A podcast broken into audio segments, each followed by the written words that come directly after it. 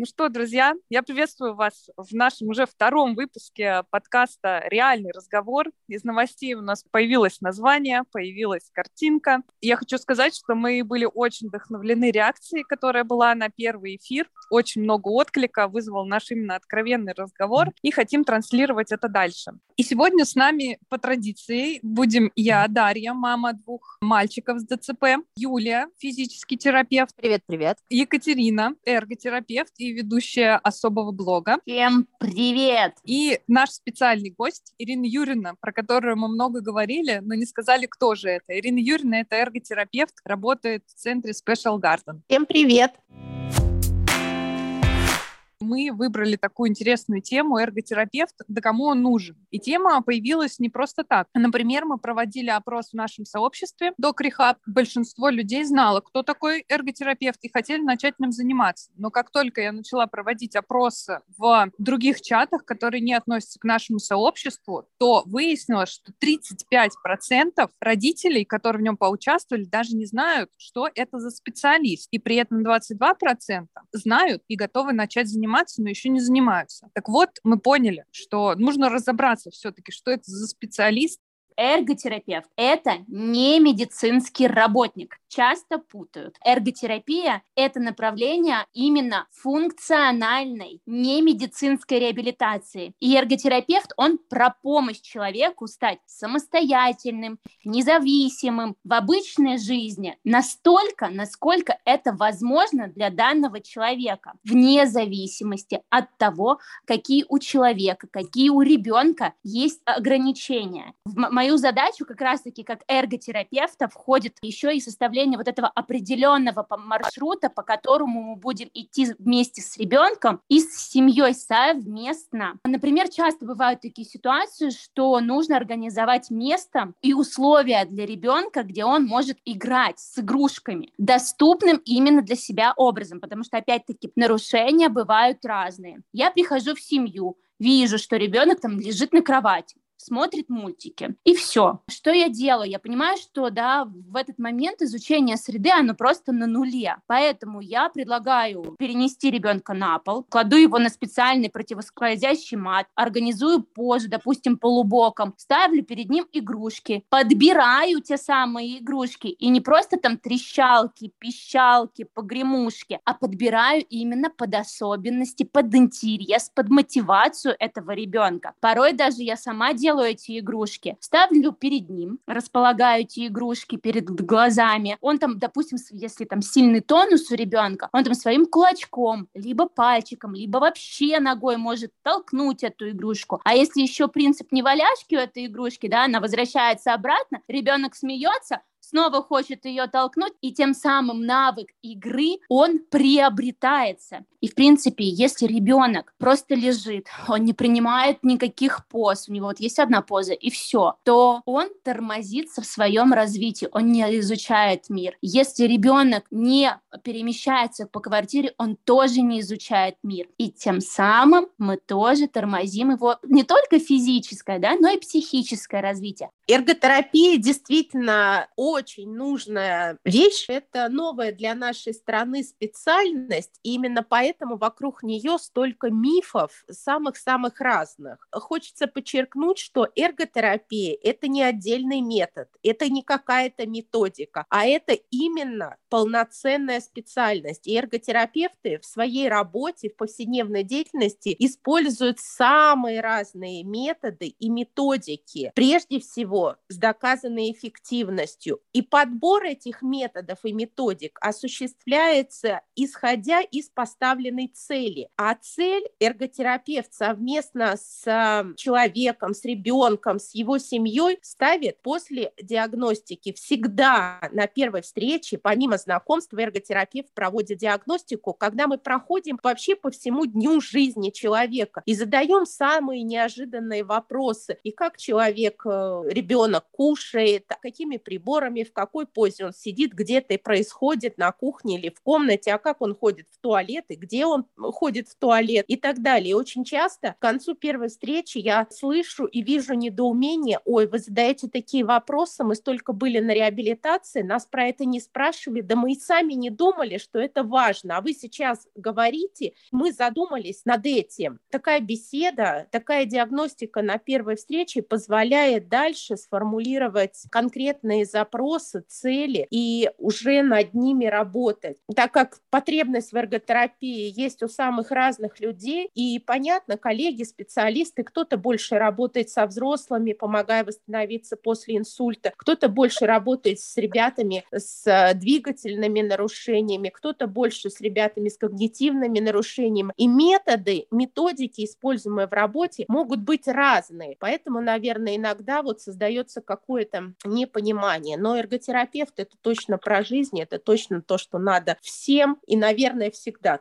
От тебя, как от мамы, могу добавить. Мы с Ириной Юрьевной встретились когда-то давно, года четыре назад, еще в другом реабилитационном центре. Первое, что он нас спросила, а на каких колясках вы приехали? Я думаю, в смысле? На каких колясках. Мы приехали на реабилитацию. Я даже не могла осознать этот вопрос. Ну, то есть это все равно, что вы бы зашли в магазин и вас спросили бы, на какой машине вы приехали. Наверное, как-то так. Я прям помню эту ситуацию. Я помню ваше непонимание, недоумение и удивление. И я помню, как я уже до последнего, до двери пыталась рассказать вам, а вы были тогда с мальчишками, с бабушкой, показать на примере, как вот сидит в коляске, а что можно сделать, а где где что можно да, адаптировать, изготовить. И прям видела непонимание, и потом размышляла, думаю, да, вот ты так много говоришь сейчас, а ведь, ну, действительно, наверное, это кажется странными такие вопросы, ведь человек просто приехал на реабилитацию, да, тогда это вы приехали на двигательную реабилитацию, и действительно это вот я сейчас понимаю, казалось как-то непонятно и странно. Поэтому в том числе идея нашего подкаста, чтобы прям вот доступно и понятно рассказать, когда, зачем, чем, с чем можно обратиться к эрготерапевту на самом деле эрготерапевт э, в идеале вообще должен работать в команде. У нас реабилитация, в принципе, должна быть построена на том, что должны быть и другие специалисты. Юля у нас физический терапевт в Special Garden. Они с Ириной Юрьевной работают вместе в такой связке в командной. И мне очень интересно именно у Юли узнать о том, как ей, как физическому терапевту, работать с Ириной Юрьевной, эрготерапевтом, именно вот в этой связке и в этом взаимодействии взаимодействие. Спасибо, Кать. Мне хотелось бы отдельно отметить важность работы двух, а то и более специалистов в команде над тем или иным кейсом. Это очень ценно, когда ты специалист в области физической терапии, ты можешь полностью погрузиться и углубиться в решение вопросов и задач двигательной сферы, разминать, качать, тренировать и совершенно отпустить вопросы применения, вопросы а что у вас с горшком, а что у вас э, с э, коляской, а во что вы играете, а как вы играете. Моя голова в рамках наших кейсов Special Garden не забита этим, потому что я всегда могу это передать в разуправление над э, адаптацией всего Ирине Юрьевне, мы можем это всегда обсудить, решить с каждой стороны, как решать ту или иную задачу с разных сторон. Я со стороны двигательной активности, Ирина Юрьевна со стороны эрготерапевта. Это, безусловно, важно. Мне бы хотелось в этом подкасте показать родителям важность именно такой команды, работы команде и эрготерапевта, и физического терапевта, чтобы родители не пренебрегали наличием этого специалиста. Потому что зачастую слышится, да зачем, да я сама знаю, я знаю, как перемещать, я знаю, как играть, это же мой ребенок, ну, играет во что-то, ну, нам главное, сейчас он пойдет, и он там дальше сам научится ходить, играть с игрушками, это всегда встает на второй план. Главное, чтобы пошел, самостоятельно двигался. А во что он играет и как он это делает, это совершенно второстепенная вещь. Юля, а можно на примере? Мальчик у нас 9 лет, семья пришла на реабилитацию. Основной запрос у мамы, у папы на двигательную реабилитацию, на то, чтобы ходил более качественно, ребенок использует ходунки во время ходьбы. И мы, как обычно, на первой встрече задавали самые разные бытовые вопросы. Обязательно, то есть если ребенок может дать обратную связь, независимо от его возраста, первое, всегда мы задаем вопрос ребенку, а что он ожидает от реабилитации, а чему бы он хотел научиться. Вы знаете, какое было удивление, когда ребенок, послушав это все, оценив, э, он сказал, а вы можете меня научить в туалете справляться самостоятельно? Я хочу, чтобы я в туалете был без мамы. Понимаете, такой вопрос, который, не знаю, внутри все сжалось. Девятилетний парень реабилитируется постоянно, и у мальчика вот такой запрос. Ирина Юрьевна тут добавлю, не просто реабилитируется, перемещается самостоятельно с помощью ходунков, может пересесть с одного стула на другой, с трудностями со своими, ну, естественно, фокус внимания здесь, на этих, на этих перемещениях, чтобы лучше ходил. А вот тут действительно запрос от ребенка. Зачем мне эти ходунки, зачем мне все это? Дайте мне возможность сходить, извините, в туалете самому, без мамы и без аудитории большой. И это еще раз доказывает, что сначала нужно осваивать жизненные навыки и только потом работать над функцией. Здорово, над функцией поработали, а для чего это мы делали, непонятно.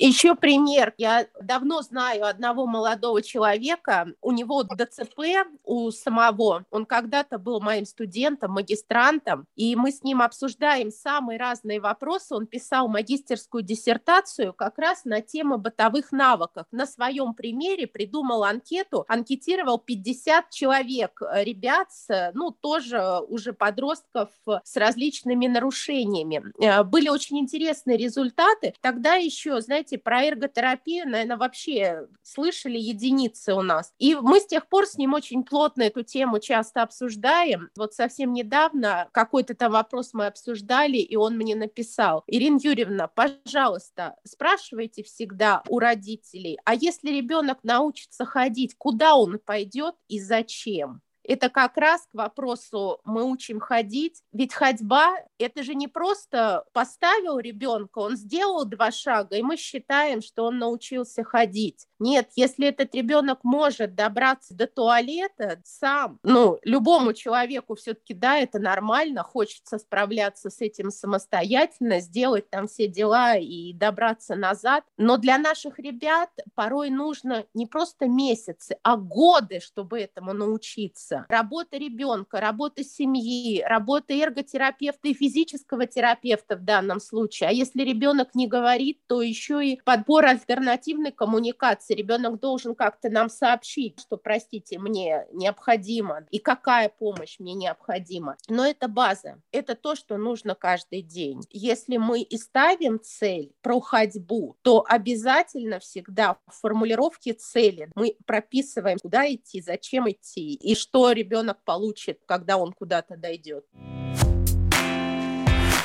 на тему освободить немножечко время для мам. Мы это поднимали в сообществе. Мамы все очень заняты, постоянно ребенка переодеть, помыть, накормить, пересадить. Тут нельзя его оставить, тут еще и позаниматься. То есть это постоянный круговорот каких-то действий, которые не заканчиваются никогда, они только перерастают еще более сложные действия. Если в нашей жизни присутствует специалист по эрготерапии, этот специалист специалист старается максимально в команде с мамой подобрать ТСР или просто подручные средства, обучить ребенка, обучить маму, папу, бабушку, дедушку, няню, всех окружающих вокруг, чтобы ребенок был более самостоятельный. К чему я? К тому, что мама в этот момент может и уйти куда-то спокойно, оставить этого ребенка с бабушкой, не переживать, что бабушка старенькая не может лишний раз ребенка переложить куда-то, подмыть его, потому что он в памперсе. Мама может в конце концов дать э, своему ребенку кушать э, еду на адаптированной тарелке, адаптированными приборами с удобным стаканом, не трогать этого ребенка, он потому что она, мама знает, что ребенок справится сам. И мама в этот момент пошла, помыла голову, попила тоже кофе, да в конце концов пообедала вместе с ребенком. И это очень важные такие бытовые мелочи, о которых тоже зачастую не задумываешься, потому что в семье появился особенный ребенок, и вся жизнь теперь семьи направлена на какое-то достигаторство. А тут мы пытаемся немножечко сменить э, точку зрения, угол зрения на то, что есть еще простая жизнь, и она очень важна. И вот эти мелочи, они важны.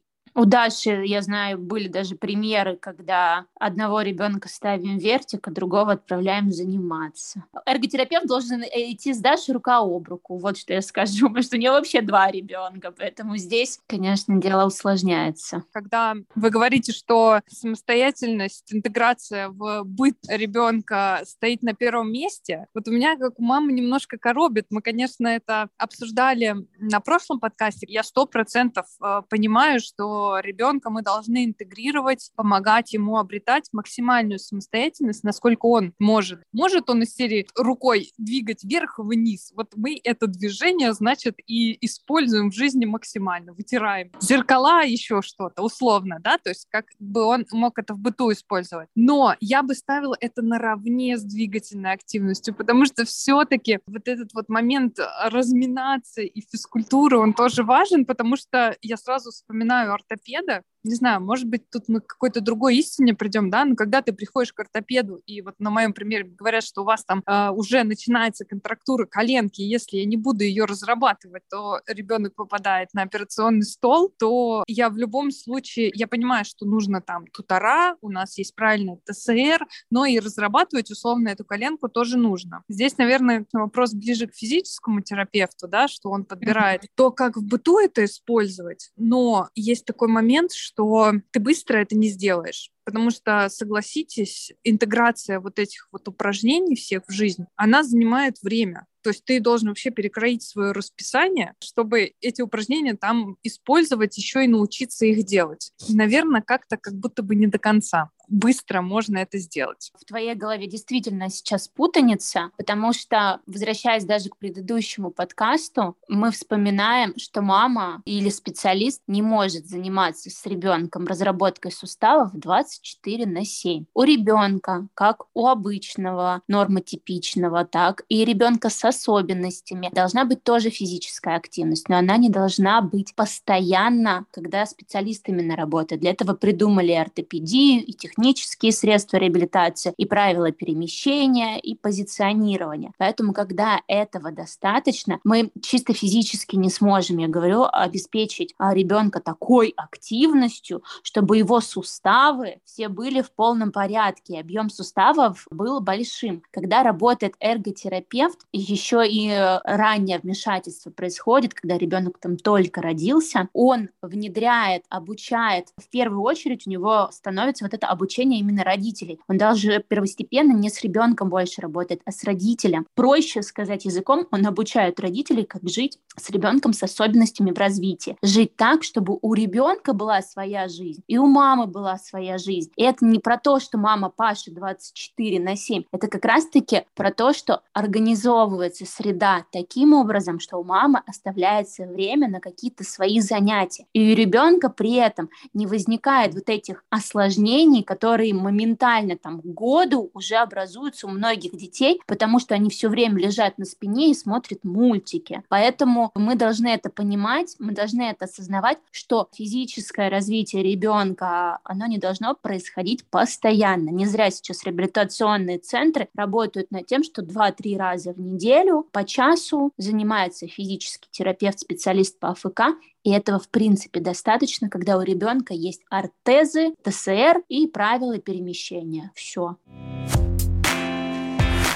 Мне вот очень нравится мысль о том, что эрготерапевт — это такой центральный персонаж. Если бы мне сразу сказали, идите к эрготерапевту, и мне бы сразу сказали, что мы будем там интегрировать его в жизнь, все его возможности, чтобы не было, потому что тут немножечко есть, конечно же, и какой-то психологической поддержки, потому что в целом я вот, ну, по своим ощущениям могу сказать, это совершенно другой уровень общения с нами, как с родителями. Ты себя никогда не чувствуешь каким-то ущербным от того, что ты что-то не сделал. У тебя наоборот, вот в хорошем смысле просканируют все, что есть в твоей жизни, какой у тебя дом, какие у тебя ресурсы, да, какие у тебя финансовые возможности в таких приличных ограничениях, что если просто можешь, не можешь условно купить это кресло специально, не можешь, окей, идем в Леруа, покупаем утеплитель, делаем вот так вот из того, что у тебя есть, из того, что можешь себе позволить. Я надеюсь, что, да, мы своим вот этим подкастом, своими рассуждениями и мыслями потихоньку подводим родителей к мысли о том, что неважно, какой у вас ребенок, какой у него уровень там развития, какие у него осложнения, важно то, что эрготерапевт у него должен появиться в любом возрасте, при любых осложнениях.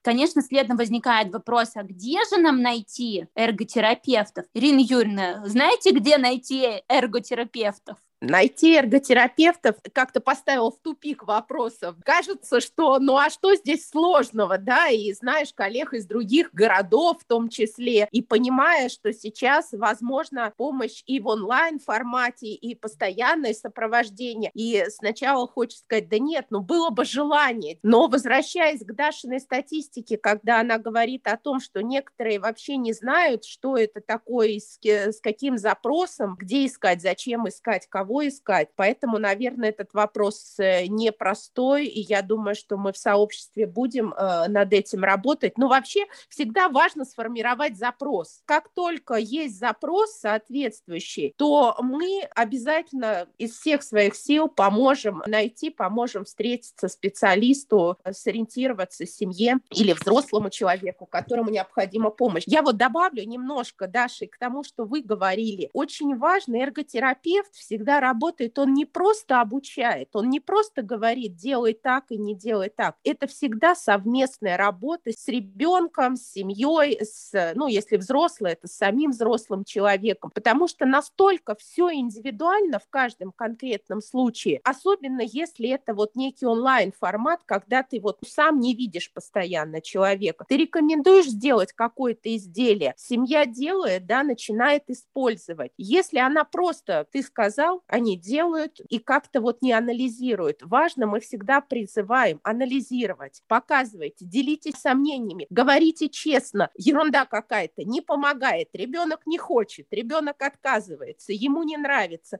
Тогда мы вместе думаем дальше, а не так, что, ой, нам посоветовали, мы сделали там что-то не так, ой, ну как же там сказать или что-то. Поэтому это всегда совместная работа, подбор, адаптация, организация среды. Это всегда всегда исключительно совместная работа и такое тесное взаимодействие, действительно учитывая очень массу факторов. Поэтому для тех, кто сейчас слушает наш подкаст, имейте в виду, что можно спросить в сообществе Doc Rehab, а где же мне найти эрготерапевта? Я из такого-то города. И мы постараемся, потому что в этом сообществе сидят не только родители находятся, но находятся специалисты. Мы приложим максимальные усилия для того, чтобы вам кого-нибудь что-нибудь порекомендовать. Главное, не бойтесь спрашивать и узнавать.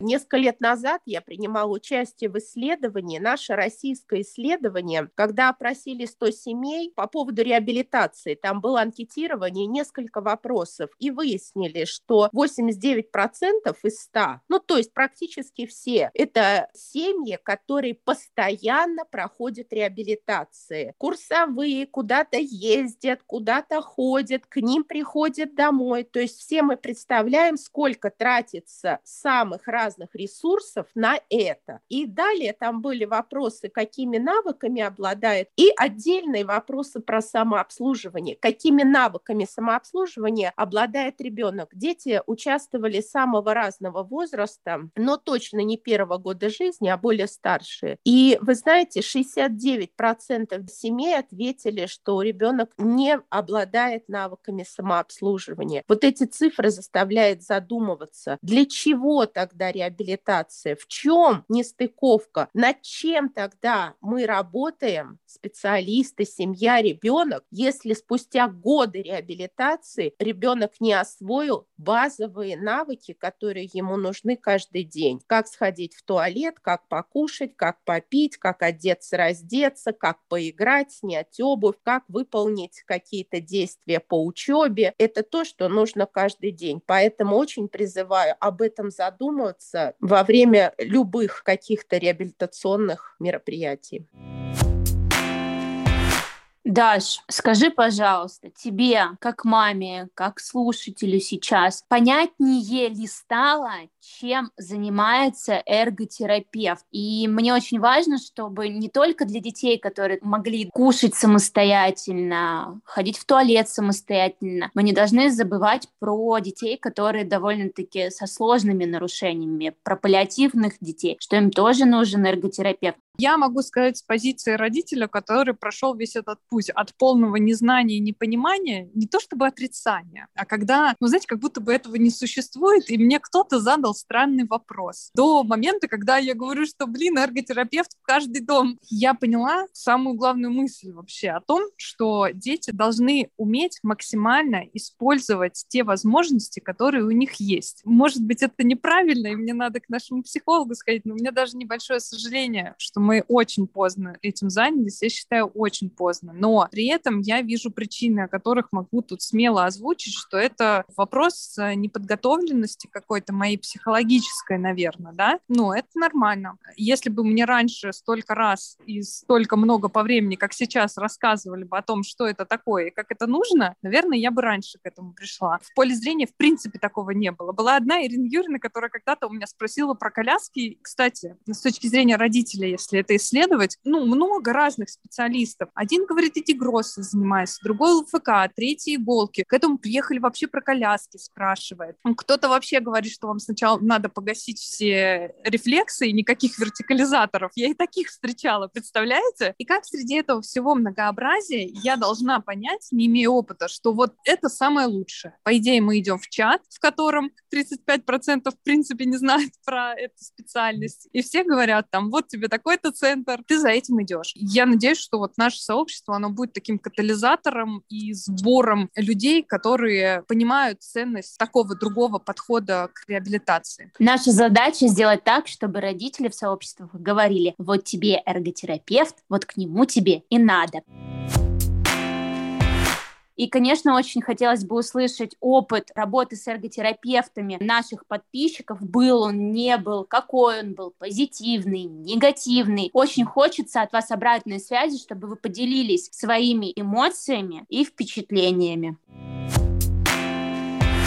не дали, как недавно мы с Юлей обсуждали, а возможно ли помощь эрготерапевта нормотипичному ребенку, и оказалось, что тоже возможно, потому что сейчас у многих детей есть различные проблемы э, сенсорные, а тут-то тоже эрготерапевт может помочь. Простым, доступным способом, прежде чем начать какие-то медикаментозную терапию проходить, она может быть и нужна когда-то кому-то, но в этом тоже эрготерапевт может помочь. А, Даш, по поводу того, что вы говорите, говорите поздно. Нет, э, все своим чередом, вы очень продуманная такая мама, продуманная семья, задаете очень грамотные вопросы, и то, как вы сейчас выстраиваете наше взаимодействие, нашу работу, я очень надеюсь, что это будет достойно того, чтобы потом этим делиться, потому что с вашей стороны это такая структурность, это такой глубокий подход. Я могу сказать, что я как специалист очень много учусь у вас сейчас, поэтому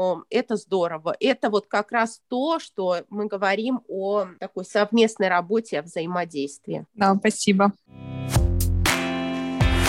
Я хочу обратиться к коллегам. Пожалуйста, уважаемые коллеги, все, кто причастен тем или иным образом к вопросу реабилитации, те те, кто встречаются с семьями, разговаривают с мамами, папами, бабушками, дедушками на тему реабилитации, пожалуйста, информируйте, говорите, что есть такая специальность, потому что без этой специальности очень много вопросов будут не закрыты. Просто будьте с нами в сообществе, смотрите, что можно сделать, делитесь обязательно опытом друг с другом, специалисты со специалистами, родители, у вас есть для этого чаты, пространство, где можно делиться какими-то лайфхаками. Ждем ваши комментарии по поводу выпуска, вопросы, пожелания по следующим темам. Будем очень всему рады. До следующих встреч. Пока. Увидимся, услышимся. Пока-пока. Пока, ждем вопросы. Всем пока.